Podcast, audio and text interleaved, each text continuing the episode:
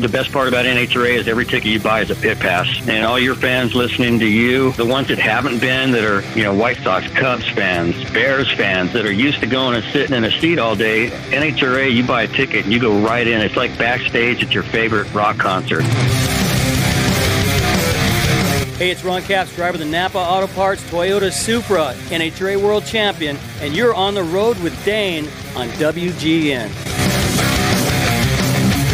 720 WGN high atop Chicago in the Skyline studio and excited to have on the line the reigning NHRA Funny Car World Champion looking for his third consecutive series win and fourth overall going into 20- 23 is the second winningest funny car driver of all time behind the wheel of the Napa Auto Parts Toyota.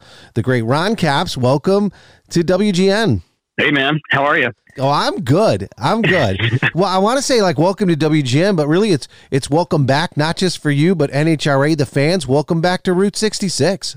Oh man, this this last couple weeks, just leading up to this race, when we saw it on the schedule for NHRA, so many good things, so many great memories you know, I remember taking the first run down there. I drove for Don Prudhomme down that Route 66 raceway. So a lot of cool stuff, and we're looking forward to getting back on track. And I, I know the fans have been chomping at the bit.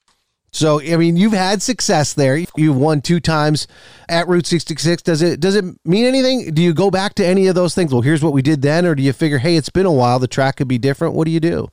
No, and really, since you know we started the team, the last won the championship the last two years, I've, I've had Dean Antonelli uh, with the nickname Guido, who uh, who fits right into that that Windy City uh, allure. he uh, he's he's got great success whatever track, and he's good at adapting. So that's the key. Yeah, we I've I've won there in the past, but nothing almost completely nothing is the same from going back to those times. So different engine combinations and different, a lot of different things. So to put the, the car together with the Napa team, you know, and, uh, and get my confidence up and jump in the car. And it, listen, we don't, we hope we'll be back. We love going there. And I just, I, I want another trophy from there so bad. Uh, I know every racer is going to say the same thing to the media, but man, it would be really, really cool to get another trophy there. Well, you put it out in the world right now. We got to get a security detail for Guido at this point, right? We don't want anything to go wrong. yeah, yeah. Well, yeah. with a guy named Guido, you can't go wrong. right, right. He'll be just fine. So you think about this. Lots of experience, right? Second all time as far as funny car, but starting your own team when you came to starting your own team it's a big thing. There's a lot more things to worry about to to contend with. Obviously the results have been typical ron capps but when you thought about it you're like okay start a new team. What are some of the to-dos? Maybe win a world championship. That would be good right? So things have gone well. Crazy awesome. I mean to finally have a chance i mean like you know i've driven for don the snake Prudhomme for almost a decade. Drove for don schumacher who's that that's his hometown there in chicago for 14 years. So the association with Napa, I mean, going, gosh, 18 years or something, we've been a sponsor, and to have it that long is pretty crazy. But it all goes back to our fans. Like when they built that track, for instance, it was something that was so state of the art with the stadium seating and just the way it was. It's a place right away. You're like, man, to, to win here would be great. But as a team owner, like you said, we're based in Brownsburg, Indiana, so that's just a few hours drive. So it's one of the rare occasions, besides our Indy U.S. Nationals, that I get my team and their families to come to a race and hang out. So, so winning a race is cool and it's great, but when you have family there, whether it's my personal family or our team's family, it makes it so much better. And it's such a great winner circle when you can do that. And it's such, such good memories for family members and kids. So this, that, this is my first time as a team owner going back. And uh, that part probably excites me more than anything you know, you're the one up on the podium with the Wally, and you're the one that gets a lot of the attention appropriately for the driving, but you'll be the first one to say it is a team effort, whether it's Allison on the PR, whether it's Guido like setting up the car and all that kind of stuff. Has it been a distraction, or are you just able to, you know, because you've been in and around the sport for so long, to delegate things that need to be done? How do you compartmentalize, right, the team owner part from just driving? Yeah, I you know it's been a, a, work in progress. You know, the first year, you know, we won the championship my last year driving for Don Schumacher, and then went into ownership and won it back to back. And first team or person to do that since John Force did in the '80s. So that was a rare occasion.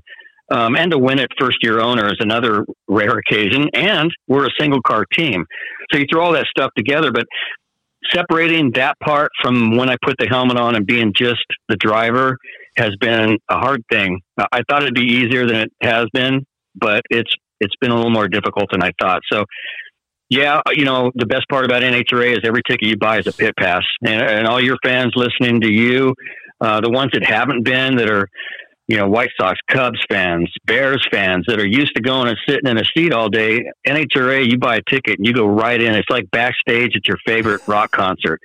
So when you're like that with a sport like that, you're around the fans and it's a very close knit. So I have to be able to put the helmet on and then block all that stuff out. And, uh, not as easy as it sounds and not as easy too. So uh, not just racing.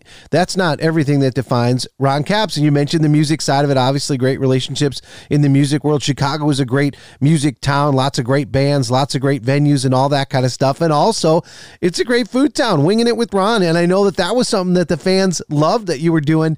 So when you come to town, now obviously, and everybody that has a globe or a map and is listening right now, they're going to say Route 66 isn't right next to Chicago. But do you make a trip in? Do you have some food places? What do you eat when you're in the city? Uh, yeah.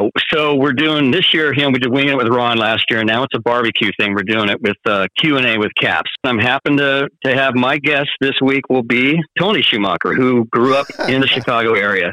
So it's going to be a lot of fun to have some barbecue, talk with Tony, get some questions, and uh, it's a great little fun thing we do that kind of lets the fans know the cool places around, you know, around each city and each track that we go to. So yeah, I'm looking forward to that. And I'd love anytime we get into town. I mean, there's no better town than Chicago. So, and years ago, we'd get into town for the race, and we'd spend a couple nights before the race up in Chicago, going to see bands play and going to eat and you know all the all the uh, the usual touristy stuff. So hopefully we can get a couple nights of that this year. Ron, I know you and I have talked a number of times over the last year or so since the schedule was announced, and it is getting deafening the excitement, the general excitement for race fans to have racing back at Route 66, and of course one of the brightest stars in the sport, reigning world champion as well. Ron Capps out there as well. So last thing, you know, social media wise, I know we're getting right up into it, and so people are going to see you every ticket at Pit Pass. They're going to get a chance to get up close, personal meet you and talk to you at the track. But um, people to go to catch up on this, where can they go to keep up?